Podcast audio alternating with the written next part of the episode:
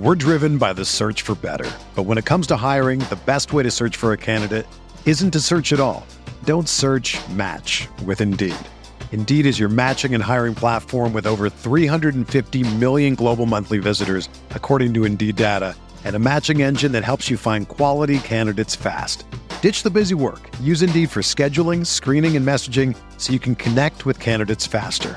Leveraging over 140 million qualifications and preferences every day, Indeed's matching engine is constantly learning from your preferences, so the more you use Indeed, the better it gets. Join more than 3.5 million businesses worldwide that use Indeed to hire great talent fast. And listeners of this show will get a $75 sponsored job credit to get your jobs more visibility at Indeed.com slash BlueWire. Just go to Indeed.com slash BlueWire right now and support our show by saying that you heard about Indeed on this podcast. That's Indeed.com slash BlueWire. Terms and conditions apply. Need to hire? You need Indeed.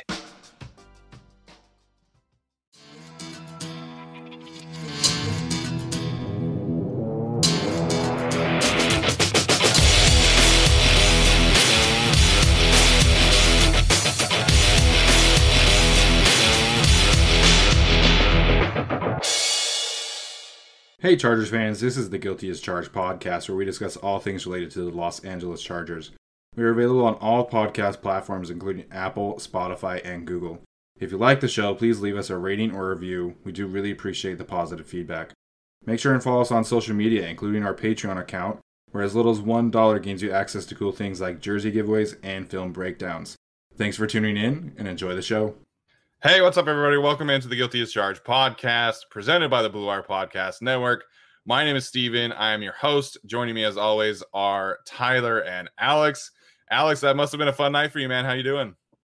Uh, it was fun, but uh, you know, by the time this podcast comes out, uh, either the greatest night of my life would have happened, or the worst night of my life would have happened. So, you know, I can't predict the future. Uh, I know we got Casper the Friendly Ghost over there uh, in his, you know, blue jersey. uh, I can't, I, you know, I don't know really what happened because it looks like a normal colored jersey, but uh, it's an interesting look. Tyler, how you doing, man? Yeah, thank you very much. I've been going for that. Uh, I know I've been ghostly white because of quarantine, so I'm trying to get tanner, but I guess my jersey is trying to follow that ghost look as well. Hey, at least this Melvin Gordon jersey is finally worth something, so that's good. I can probably do something useful with it. yeah, I think if you uh, replace the the Gordon with our names, I think it might increase in value. I don't know. Um, we've got a fun, we've got a fun show for you guys planned today. We are recording this on Saturday, so first and foremost, hope hope that all the fathers out there had a great Father's Day, uh, and hopefully the rest of you, you know, celebrated your fathers in some kind of way. And happy Juneteenth as well. Um, big weekend for uh, everybody involved. So hopefully you're having a great weekend. Hopefully you're staying cool. Um, today we're going to talk a little bit about the defensive tackle uh, position room for this Chargers team. We're also going to talk a little bit about the four signings that the Chargers have recently done. Um, but we're going to start off with kind of a national conversation that seems to be going on with the Chargers and specifically about Justin Herbert. Um, and Keenan Allen kind of started this off for a little bit, you know, kind of started our interest at least, um, saying that he thinks that the Chargers are, are still underrated a little bit by the media. Um, we kind of heard Joey Bosa share his excitement about the moves that the Chargers have made, uh, specifically highlighting that the offensive line looks awesome. So, Tyler, we'll start with you. Do you think the Chargers are currently being underrated? Or do you think they're being properly rated by the uh, national media pundits? I think they're being properly rated and have been probably properly rated for most of my fandom, which is they are the surprise Super Bowl team. Um, I don't think the last the last time they're probably considered like a Super Bowl contender was, or at least going into the season, was probably 2019, coming off the 2018 season where they went 12 and four. It's like let's take that next step forward and they never did. It got worse. Mm, yeah. But otherwise, like them being considered, you know, the sneaky kind of surprise team, I think that's about right. Like, could they make the jump to a wild card? Absolutely. Are they going from seven and nine to you know sixteen and one? No, I don't, I don't think so. So I think they're being properly rated. Are some players overlooked potentially? Like I do think Keenan Allen can be overlooked. I believe his thing is that he's now the 16th best wide receiver according to whatever poll or ranking that there was. Um, but I think they're properly rated. And I think they've always just kind of been that same sleeper, sleeper, sleeper, sleeper, sleeper, because the talent has always, hmm, give or take, been there, but never they never really put it together in the end. So, but I think they're about right. Yeah, I think they're properly rated as well. And also, there's like some skepticism on the part of the national media because, like, every year it's like, oh man, this is my surprise Super Bowl team. Watch out for these sleepers. They're going to win the AFC West. And then they don't. So, you know, if you keep saying it every year, um, it's a problem when it doesn't happen. And, you know, ultimately, the Chargers, while I think they have had very talented teams and obviously very talented players, they have won 10 plus win season in the last decade. Um, not by any means is that a perfect metric. There have been bad coaching decisions and all that, but like until you consistently prove it to the national media, you know, and they care when the games are going to get played, not when you sign Corey Linsley and make all these moves. Like, yes, I think yeah. that those help the team, and we know that they help the team, but they're not going to know it until you actually show it on the field. And so, I, I you know, I, I, get where Keenan Allen is coming from, and there is part of it where they are underrated because they still are the little brother in LA uh, a little bit. Uh, but to me, you know, it's just like, you know, we've we've seen the offseason hype for all of my lifetime and probably both of your lifetimes as well. Yeah. So to me, I think that, you know, the Chargers are generally properly rated at the beginning of seasons. Yeah, it's been tough, obviously, right? You know, with the end of the Mike McCoy era and you know the Anthony Lynn era, it's been tough to really consider this team contenders. I do think right now we're looking at you know kind of an uphill climb, an ascending team.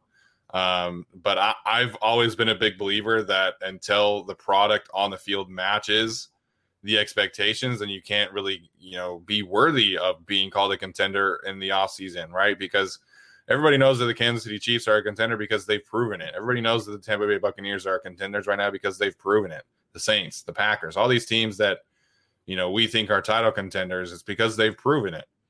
And so I, I think Tyler's point to maybe our, some players are being underrated. Absolutely. Um, you know, the, the good morning football conversations about Justin Herbert this week were so, so bad. Like it, it you know, the, I understand like maybe some people are, are a little worried about Justin Herbert striking like lightning in a bottle last year. Um, but the reasoning for, you know that particular so, show choosing Joe Burrow over Justin Herbert or Tua over Justin Herbert are just dumb. Like, I mean, Justin Herbert had this amazing rookie season, and you know is tr- is trying to prove that he can take an MVP size leap. Meanwhile, Joe Burrow's got to prove that he's healthy, and Tua's got to prove that he belongs in the league. So, uh, those conversations in particular, where I was like, okay, like this is absolutely something that should not be happening. This is someone that is still being underrated. And, you know, Kyle Brandt saying that Joe Burrow has moxie because he was smoking a cigar. It's like, come on, man. That's that's a bunch of bull crap. Like we're we're still talking about the narrative of Justin Herbert not being a leader like that. That just really irritated me yesterday when I saw that. Yeah, I mean, it's just frustrating because you do want the team's success to match Herbert's success, or, you know, going back in the day, the team's success to match Philip Rivers' success because we, you know, regard right. Philip Rivers highly, and I think most people do.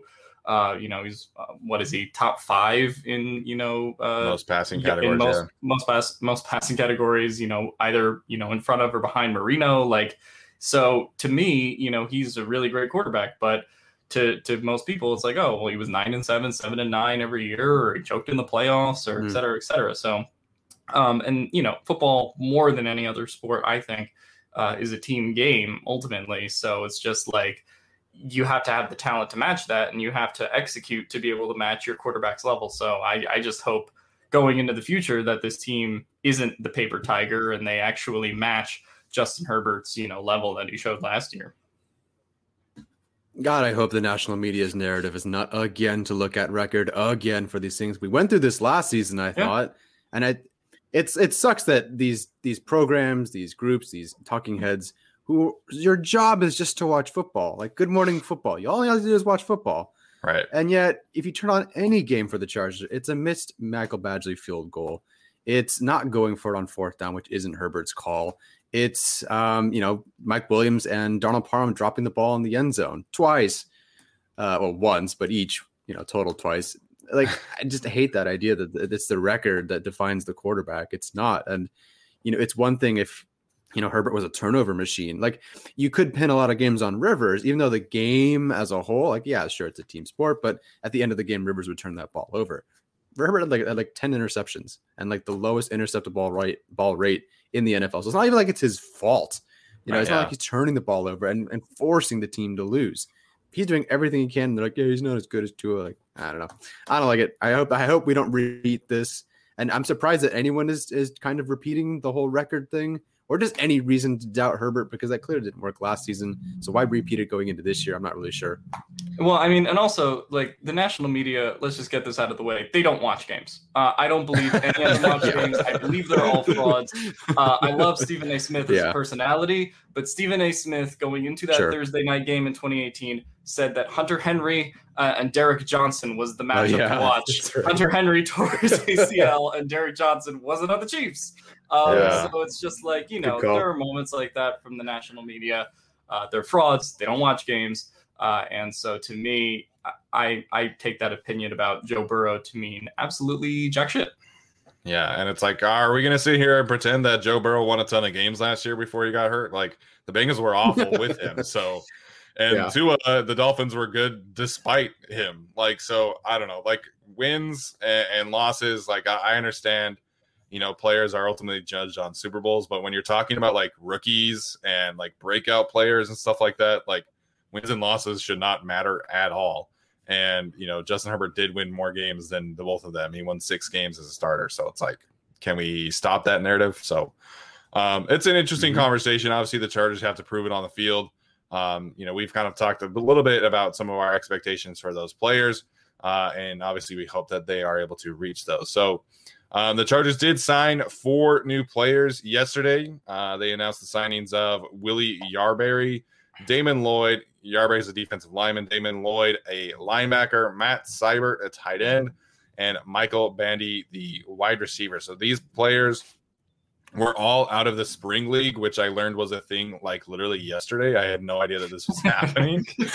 um, so it, to me, like I think these are training camp bodies. Like we'll see. I mean, I'll never, you know, flat out say that this player does not have a chance to make the roster because the Chargers have such a strong history of you know so and so dark horse player making the roster. But I, it feels like these players are just training camp bodies. I don't know if both of you share that same kind of thought, um, but that's what it seems like to me. Uh, Alex is okay. I'll go. No, I'm uh, not frozen. Um, yeah, dude, I didn't know we were covering this topic today, so I've not watched a single bit of any. Yeah, I I have no idea who these guys are. I the only the only takeaway I had was Damon Lloyd sounded like Devin Lloyd, and I was like, oh, is that the Utah guy? I would have been so happy. So that's, that's as far as my analysis went, though. Yeah, I, I, think that these are all training camp bodies at the end of the day. But you know, with the preseason and with the training camp this year, you know, you can't discount like the small possibility that they do make it. Um, but you know, to me, it's just bodies to push uh, the team that they have right now, uh, and some of those end of the roster guys.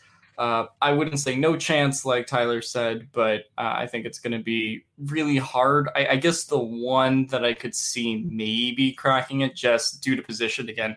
I haven't watched any of these guys except you know some Matt Seibert highlights that somebody posted on Twitter. Right. Um, but you know uh, the the defensive lineman Yarbary just because. I think they're a little thin at that position, uh, and you consider like Cortez Broughton and like some of the guys that are there at the end you know, maybe he can make a push, but I do ultimately believe these are training camp bodies. And, you know, if you have the possibility of going up to 90 players anyway, they're at 86 now after these signings. Uh, you don't, you only have to cut down to 85, I think, after the first one or two weeks of the preseason. So, you know, you may as well do it and, and just stack talent there, I guess. Yeah, absolutely. You know, there's there's no harm in taking a shot on these kind of players. Um, you know, like I said, you never know like who's going to make a Chargers roster, and uh, the so they have the four spots remaining if they want to sign anybody else. I, I think the only takeaway that I have is it seems that with those spots, if they do decide to sign someone, that they might lean more towards you know an undrafted free agent kind of player instead of you know, going out and signing, you know, a, a veteran that that could bolster the depth. So we'll have to see. Obviously, if someone gets injured, that could change. But um, for now, it looks like they are focusing on kind of the uh, diamonds in the rough area instead of you know a veteran presence kind of thing. Right. Bobby So, Holly's uh, out there. Bobby. oh man, great time. So we're gonna move on to the focus of this episode, which is the defensive tackle position room. Uh, we we kind of talked a little bit about who we expect to make the roster, but today we're gonna dive a little deeper, and we're gonna continue to do this with the other positions on the roster as well throughout the summer. Uh, we've got about five weeks until training camp starts, so we've got a lot of questions uh, to talk about with these position groups and, and how they how they're sorted out.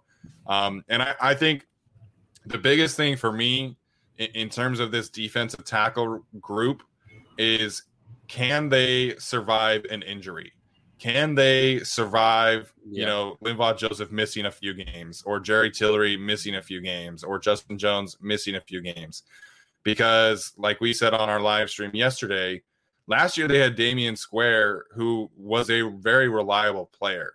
This year, I don't know if they have that kind of player on the roster. I don't know if I trust Breiden Fehoko's development if he's thrust into a starting role or Cortez Broughton or whoever they choose. So the biggest question mark to me is specifically what happens if Linval Joseph goes down because he was the most productive player of the trio. I know he didn't have any sacks, but he was a bright spot in terms of pass rusher. He was, you know, looking like his old self uh, in terms of a run stopper. And he looks like he's in great shape right now, but he is over 30. You never know if those kind of players are going to get injured.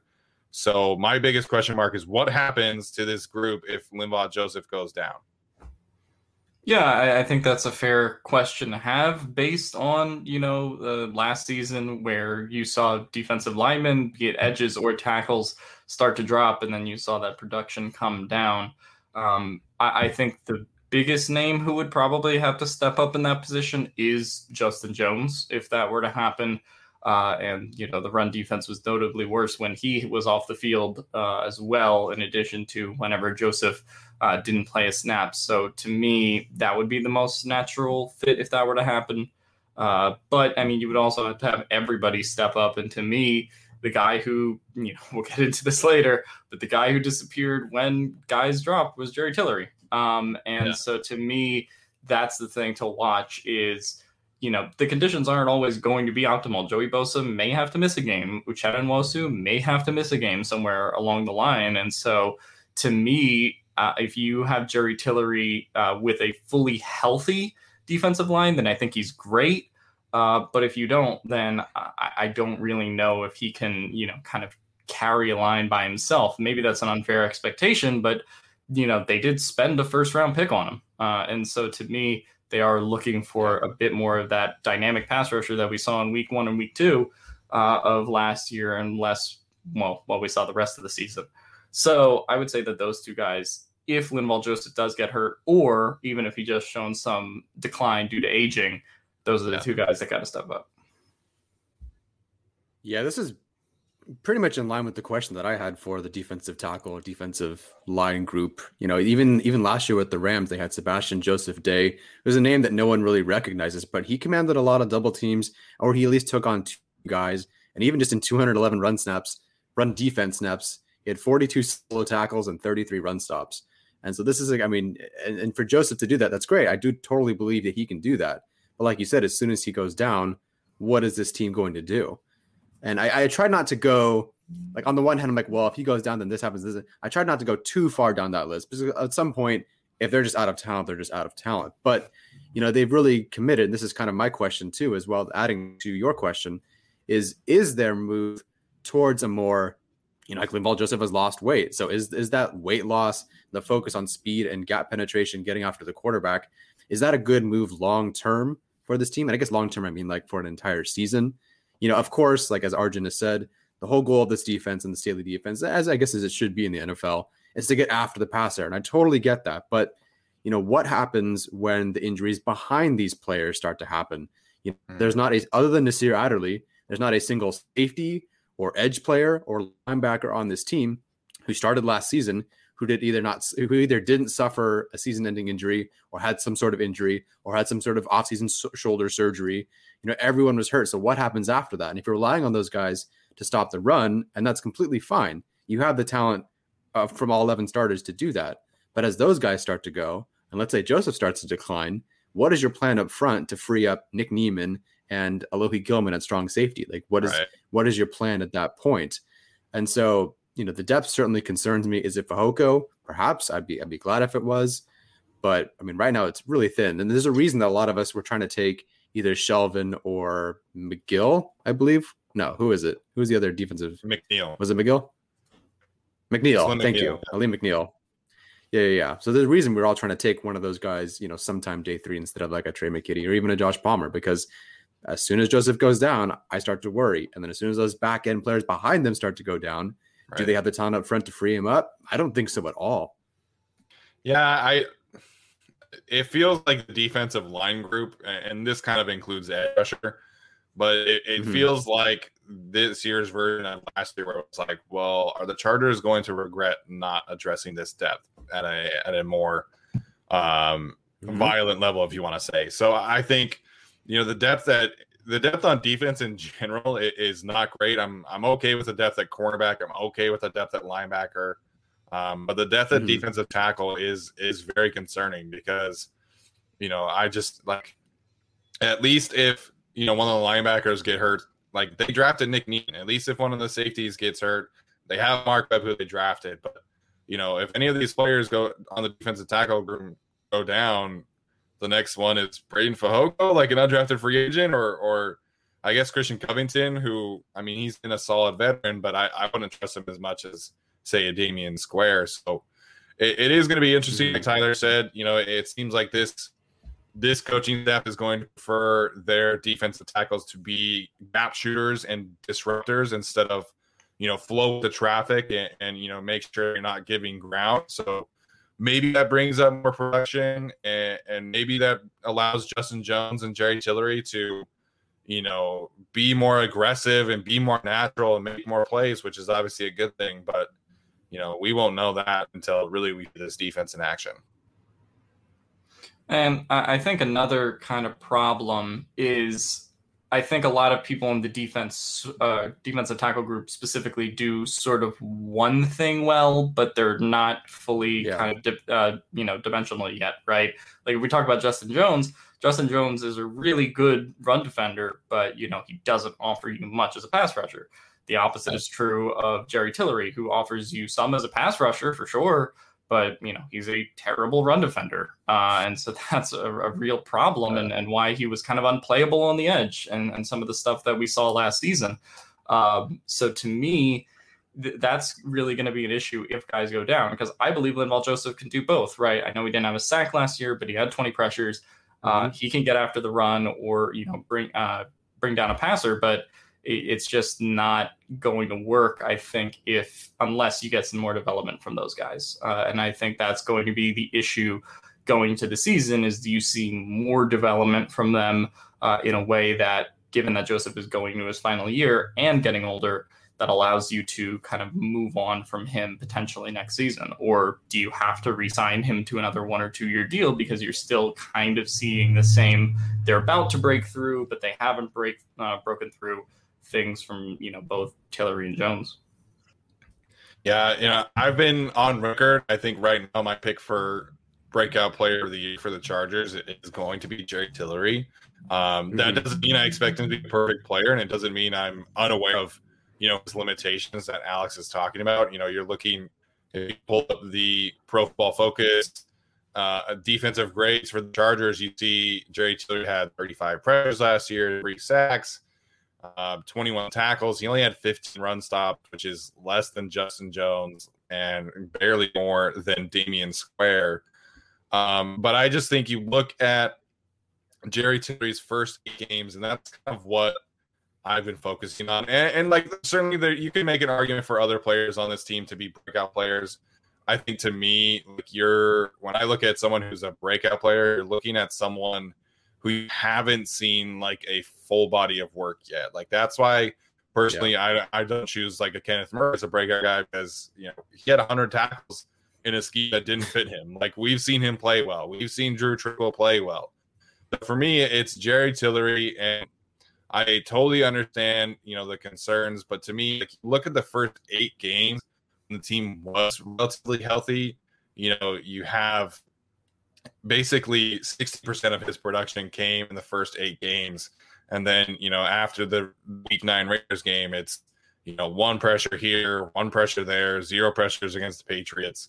And it's just not great pressure. And it's just not great production. But like I said, you know, the first eight games, you're seeing this player who looked like a different player from his rookie season, looked more explosive, looked like he, you know, was on his way and really showed flashes of dominance. And so that for me is why I'm choosing Jerry Tillery as the breakout player for the Chargers. Totally understand the skepticism. Totally get that he needs to improve as a run defender because that is absolutely accurate. Um, but I just think you're looking at someone who's shown flashes and, and, in my opinion, is ready to to take that next step. I, I guess my question on the t- do it. Yeah, I guess my question on the Tillery thing too is, you know, is he was it really the first eight games last year? Because I really think it was the first two or three that he was kind of explosive. And then I think you sort of saw really a dip when both Melvin Ingram and Justin Jones went down. Um, and, you know, you talk about 60% of his production came in those first eight games, but I would imagine that probably 80% of that 60% of his production came in those first two or three games. Um, so well, his me, his best game was week eight against Denver. He had six pressures, one sack, two hits, three hurries. Um, if you want me to do the whole rundown, I can. He had three total pressures in week one with one sack, one hurry, one uh, hit. Week two, he had five pressures, three hits, two hurries. Week three was basically goose egg. Uh, week four, he had one pressure, zero sacks, one hit. Week five against the Saints, two pressures, zero sacks, zero hits, two hurries. Um, week seven against the Jacksonville Jaguars, he had four pressures, zero sacks, zero hits, four hurries. Week eight, like that, six uh, total pressures, one sack, two hits, th- three hurries. And then uh, week nine against the Raiders, he had three total pressures, one sack, zero hits, two hurries. So, I mean, okay, so I, am willing to say, like, hey, you know, you got four good games in there. Uh, I think yeah. for sure, like, out of those eight or nine. But like, okay, you got three pressures in the Raiders game, and he had the sack and Derek Carr, you know, at the end of that first half but you know that also balances out with all the things that he did poorly in that game on the edge and that's not totally fair to him because again he was moving to the edge that game I, you know i just think he, he kind of showed up and, and disappeared at times you know depending on how, how the flow of the game was going and if you really yeah, want fair, him yeah. yeah to, to be a you know game changing pass rusher i think that he just has to be more not just talking about run defense but more consistent all around, right? Like if you're kind of bouncing around between, well, you know, four pressures one game, zero pressures the next, I think that's really right. where you get into trouble with uh, Tillery.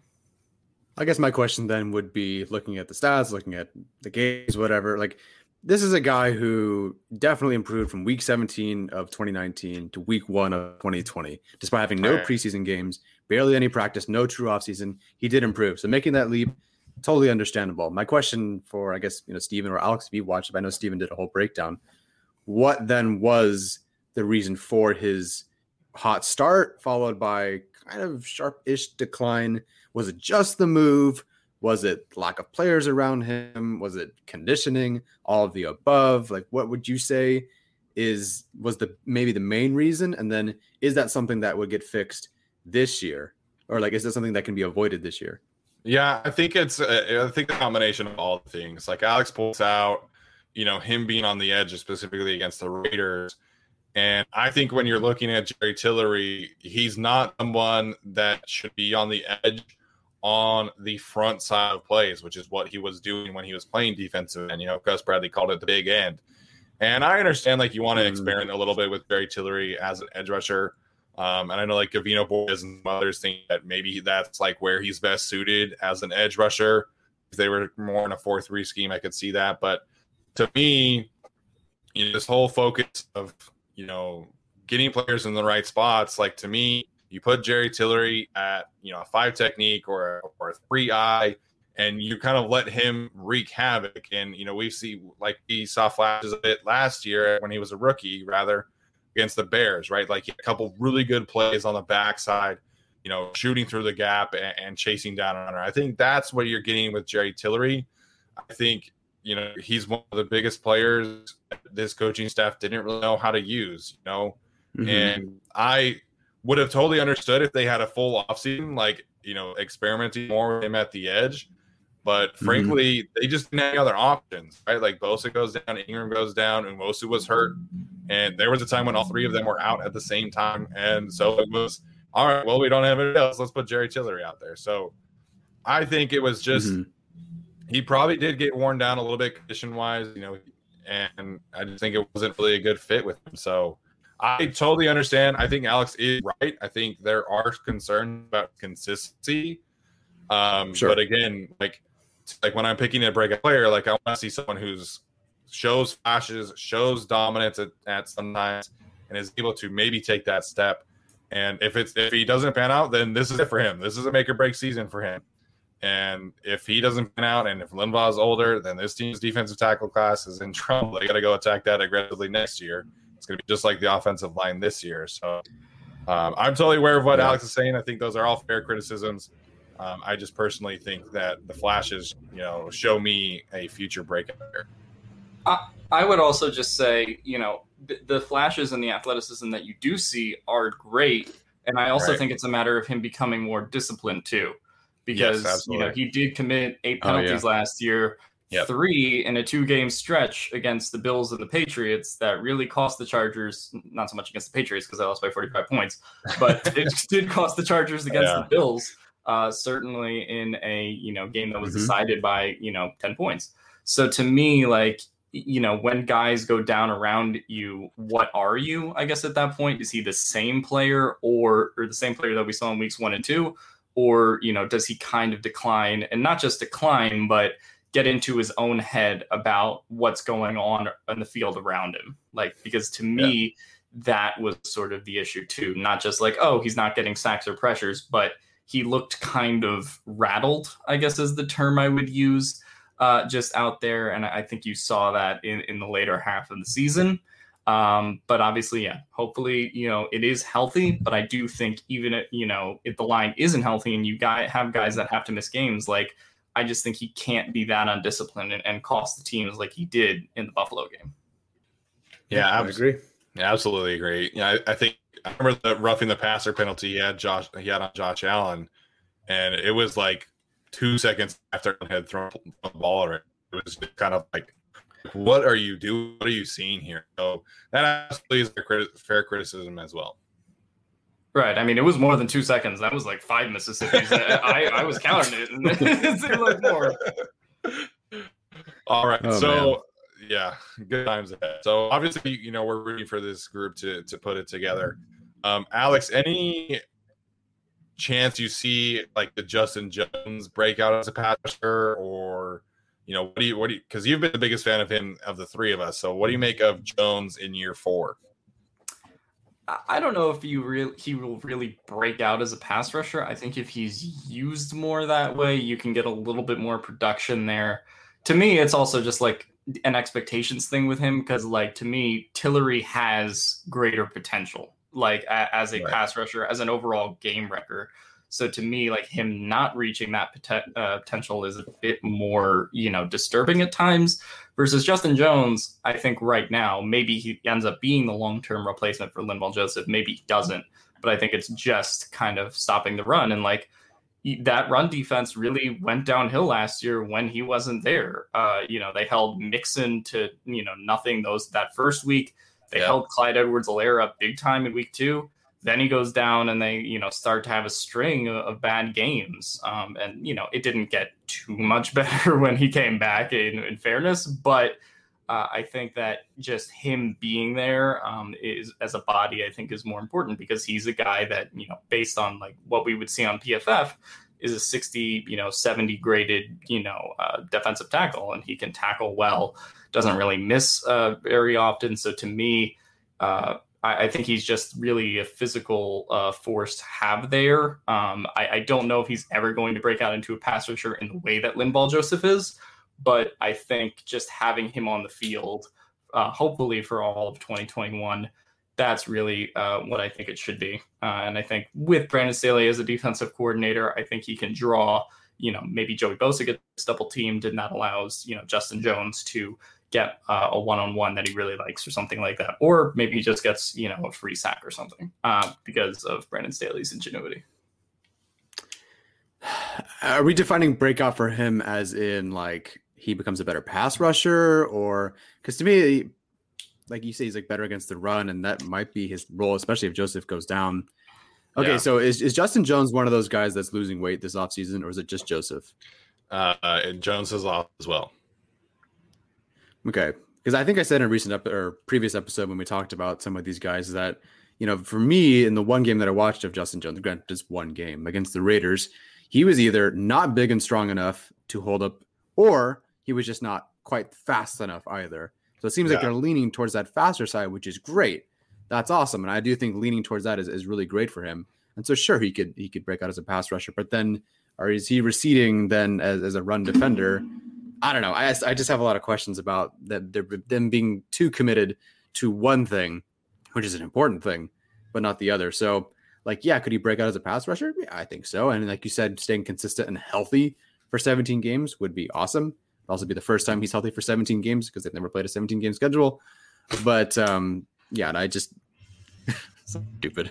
Um, yeah, no, I, I so dumb. Uh, forget it. Alex, oh, move man. on. Forget it. Uh, but to your point, like I, I, think a breakout scene for Justin Jones, like I think it's to a lesser scale of a pass rusher than I would assume Jerry Tillery becomes. Um, you know, Justin Jones had 14 total pressures last year. He only had uh, 300 pass reps. Um, so I for him, if he could get up to like 25 pressure. And he only had, he had one sack last year, so maybe you know like three or four. Like I think that would be consistent of a breakout as a pass. And we did hear last offseason, you know, Gus Bradley and Giff Smith and those guys were saying that, you know, they liked what he was doing as a pass rusher, felt like he could take that next next step.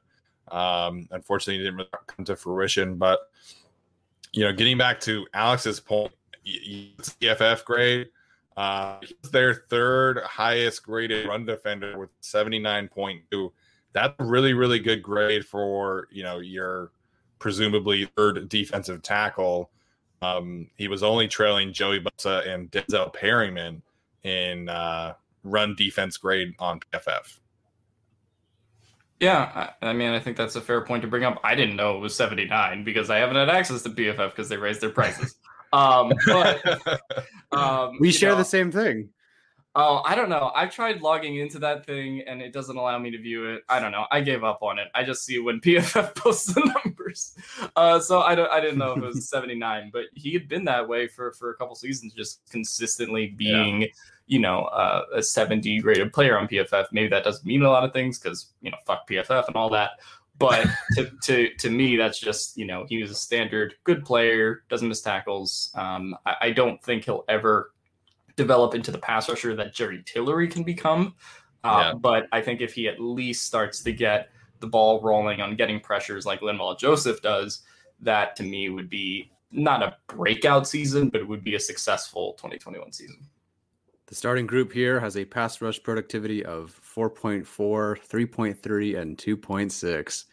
That's great. For reference, Emeka Egbule's pass rush productivity is 6.8. So that's the oh, three man. we're dealing with here. Oh man, that's that's no fun.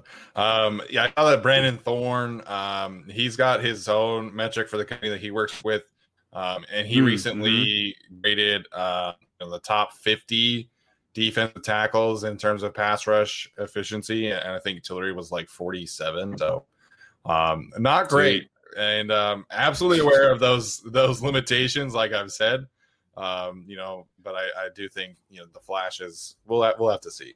Um, I'm going to do a film another film breakdown on Tillery this week. Uh, once I get some time to to watch some film of his, so um, stay tuned for that. Alex, what were you going to say? I just want to ask one more question, um, just because we do know uh, Giff Smith is coming back, right? We know Jay Rodgers is here, uh, yeah. in addition to Brandon Staley and Renaldo Hill. Um, how do we feel about the defensive line coaching staff in comparison to last year? I Giff Smith is still here, um, but how do we feel about that group as a whole? Because I sort of feel okay with it, but I'm not like you know jumping up and down exactly. Uh, but what do you guys think?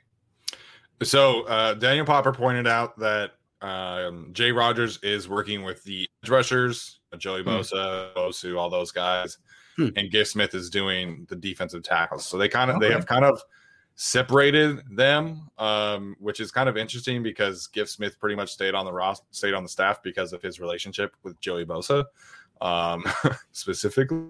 So I don't know, man. Like Jay Rodgers, you know, it's kind of a wait and see approach, obviously, but Jay Rodgers has a fantastic reputation for the most out of his pass rushers, and you can throw Brandon Staley in there as well, right? So, I think between the the, the three of them, I feel very confident in his defensive line coaching staff personally. Um, you know, and I think if this coaching staff is able to get the most out of Tillery, you know, get Nwosu to be, you know, carry his efficiency over to a full season you know, I think the defensive line could be hands. Obviously, depends on health and depth and stuff like that. But in terms of the coaching staff on on the defensive line front, I'm I'm very confident. Yeah, I feel pretty confident about it as well. Just looking at you know the history of the guys, and you know Giff Smith, I think some things are hit or miss. Like Jerry Tiller hasn't quite had that breakout season yet, but then it's no longer his problem. Now it's now it's Jay Rodgers' problem, and I do like that they have, if that's how they're parsing it out, where it's Giff Smith has the edge guys, and then Jay Rodgers has the interior guys. The I think that's around. great because then Staley's the third. Oh, Giff is doing then. Giff, no, Giff is um, doing defensive tackles. Jay Rodgers is doing edge rushers. Sorry if I misspoke there earlier, but Jay Rodgers has the edge. Giff has the interior. Really? Yeah. Uh, are you sure? That sounds. That's what, that's what Daniel Popper said, man. In, in his article at the Athletic, he said that specifically. I remember him saying that Joey Bosa is working with Jay Rodgers and not usually with gifts like not with Giff Smith yeah. like he has been in the past. Um, and that seems to be they can mix it up, right? Like it's not that much different, sure. you know, coaching edge rushers versus defensive tackles, and maybe they rotate it. I imagine they will. Um, but Daniel Popper did say mm-hmm. in this minicamp when Bosa was there, he was working with Jay Rodgers. Well, he's technically their run game coordinator too, right? So I guess I suppose like yeah. that extension of the run support was good, but Giff Smith taking on the defensive tackles. Like I, I speak highly of Smith for what he's done with someone like Bosa or Nwosu or the consistency with Ingram, but I'm not really sure if I'm a fan of his at the defensive tackle group. But either way, even if you have two different guys, like I'll take the edge rushers, you take the interior guys, and then Staley's overseeing the whole scheme. I think that's good for the team because there's so much learning that has to be done with this these front this front seven or the front, I guess three and then and two. But so, but uh, I don't know if I like that combination. And I think in general, there's going to have to be some collaboration. I, it can't be yeah. completely separate anyway, because like if bodies do start to drop, and you know you have to start having uncomfortable conversations, like, "Hey, do we start Chris Rumph this week, or do we start Jerry Tillery?" Uh, which hopefully doesn't happen, but like you know, as you know, bodies drop, and you know you got to figure stuff out. Like there has to be collaboration, and, and Jay Rodgers being run game coordinator specifically um, for for a group that's struggled against the run like that's going to be important too. So I, I, really don't think there's any way that they're not kind of both working uh, on both units, but you know I do think they will obviously specialize a bit, like Popper said. Yeah, and and when it comes to like on the practice field, like they're doing the same drills. Like there, there's not going to be much difference. You know, you're you're you know attacking the pass rush cone or or whatever the case may be. You're all doing the same things. It's just in the meeting room who's leading the meeting room and who's breaking down the film with them. And I assume, like Alex said, I assume there is going to be some collaboration there.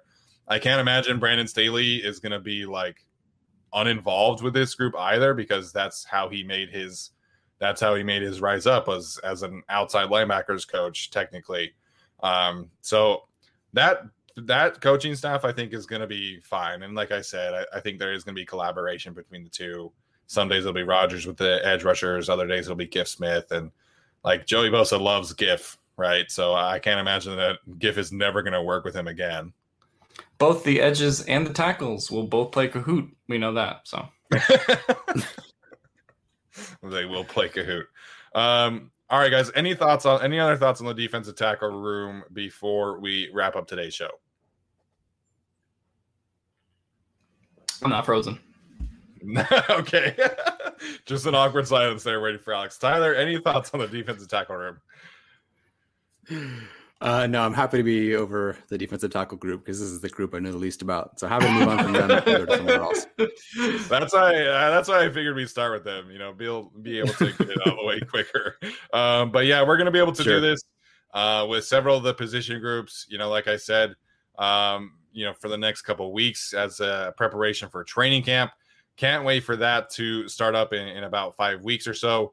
Um, hopefully, getting some other interviews as well. I've I've been emailing back and forth with Jeff Duncan of the Athletic, who uh, is the author of the Peyton and Brees book, which I've been reading. So um, hopefully that is coming in the next couple weeks. And uh, as always, guys, thank you so much for tuning in. Please leave us a rating or a review. um, enjoy Tyler's blue screen with our logos across of Melvin Gordon's jersey. Um, and we will see you guys next time.